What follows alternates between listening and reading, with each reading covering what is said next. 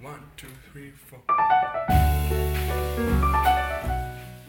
You're listening to highlights from the Creative Processes interview with curators Daphne Vitali, Tina Pandi, Stamatis Schizakis, and Eleni Ganiti from the Contemporary Art Museum in Athens, Greece, EMST. This podcast is supported by the Jan Michalski Foundation. One of the particularities of the collection, which is very rare, I think, for contemporary art museum, is that it started from zero. It started from scratch.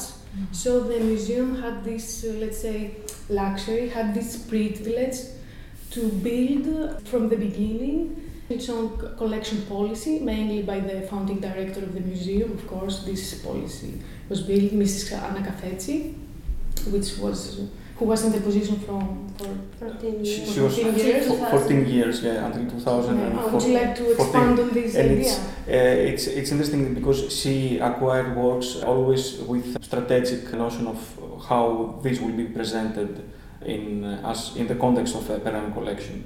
Because the museum has a double scope in its collecting policy as it is described in its founding law, it has to be international and national together. Greek. So it's, it's an international collection, but it also has to cover the gap of equivalent institution of contemporary art in Greece, which although it has been a demand since the 60s, it was not realized not until 2000. Uh, There's a generation, there are more than one generation of artists who had no, not the, did not have the possibility of being collected by a national institution, so they, there's no construction of a canon, no idea of a history, narrative, of a narrative, Of a linear line. uh, of how you know the national is connected to the international. And at the moment uh, we have two, uh, 1,282 82 works, and uh, there is still a balance in the collection, uh, and we are. Uh, you know, working on this, I think, quite successfully. Mm. Although we still don't have presented the Peron collection.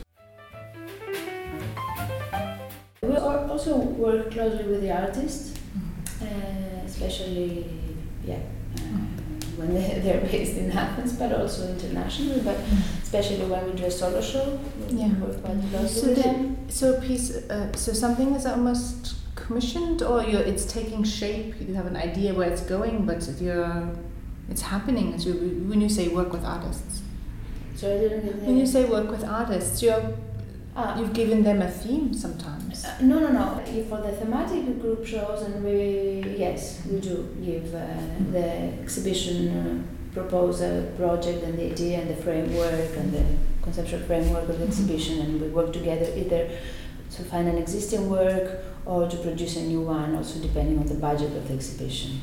But for the solo shows, uh, we mostly concentrate on their research and their themes, and we try to identify what they also want to present in this specific exhibition uh, in order to create the narrative for each um, you know, exhibition.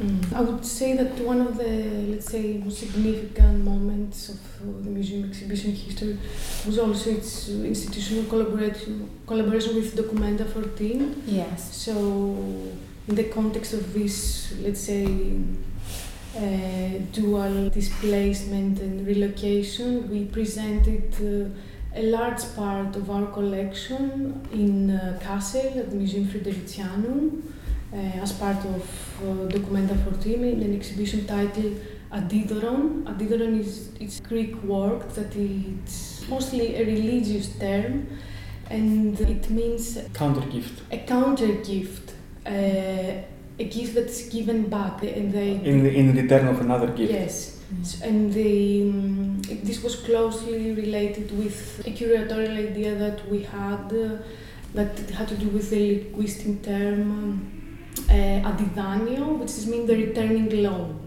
Mm. It has to do with the wandering words, the words that come back to the language where they come from.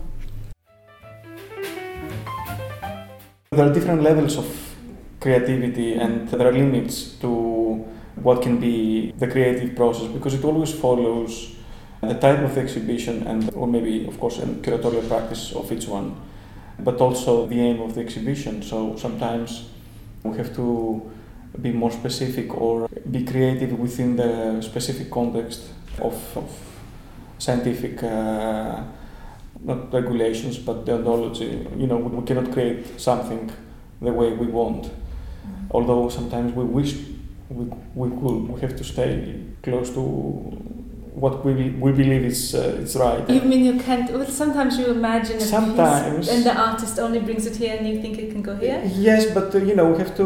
No, no, I'm not really sure if I understand this, but uh, sometimes you have to, to maintain a balance and to maintain history. Sometimes you are uh, tempted to interpret something as something that it isn't there, but you have to stick to what it's what's the truth. And sometimes you are free and you are carried away by the artist in, in, the collaboration. So this is a differently, it's creative in a very different way.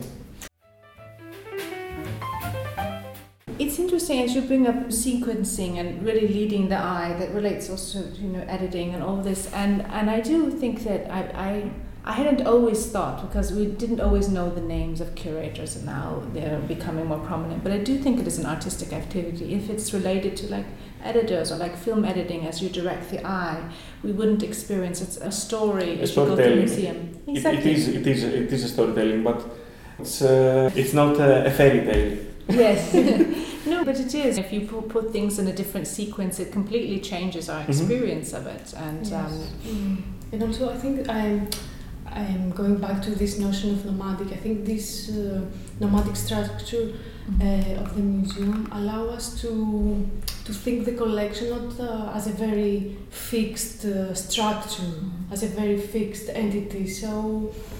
Uh, I think it helped us a lot to consider the collection as a more discursive, let's say, platform with uh, different kind of possibilities. Maybe it was used in a way as a tank from which you could um, draw and create different Yes. exhibitions and see different correlations. And Mm. So the, the collection as a set of reference that can be reinterpreted uh, each time a selection of it uh, was presented. And So that think was this, the aim uh, also of this exhibition series somehow. no? Yes, yes, but it's very close to how we worked uh, as curators uh, during this last decade. It defined a lot our curatorial work, which also it's It also allows also- us to see, sorry, Daphne, uh, the, the, the museum uh, as a constant flux and not as a uh, like a closed uh, or a very structured institution, because it changed internally very often, or even the idea of the museum changes and it's contested uh, from within. And so I'm wondering in your own lives, how did you come to art? What were your first exposures and why did you choose to uh, devote your lives to it? I don't know, I didn't have any exposure to art when I was young. Just the average, going to museum visits with the school, which was Mm. boring. And that was what really made me want to work not mainly with art but with museums. Okay. Because I always Make it not boring. it was really interesting for me, but I was thinking "Oh, it's so boring and uh, why does everybody else doesn't care about going to the museums? And that was my initial initial thinking. Uh-huh. And I, I initially wanted to be an archaeologist. That's why I studied you know, history and archaeology, which in Greece is the, the only uh, way to go to art history. Not anymore. Yes, yes, in my in my years of studying, and uh, that's when I first uh, really came in contact with art and art history, and I decided that it's something that I would like to learn more about. That's how I ended up working with art and art history. Yeah, because it's kind of limitless. You can always find something new and yeah. Yes, well, in a way, yes. I think it was the opposite. There was too much exposure. Do you have artists in your family or people? Yeah, in a way. Yeah. Uh, and so somehow I was very much exposed to history and history of art and archaeology, and uh, both in Greece and in Italy because I'm half Italian. Uh, so yeah, and I was somehow it became it came up kind of through through this experience I had over the years. But I think for well, if personal, like when I realized I wanted to work with contemporary art is when I saw the uh, exhibition when I was 14 years old. In Athens.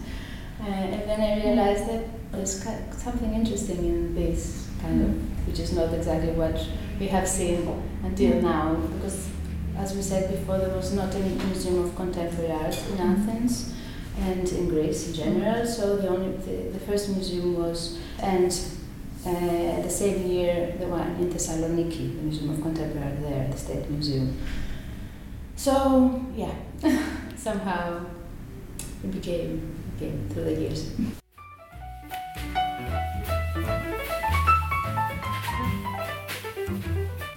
We hope you've enjoyed listening to this podcast.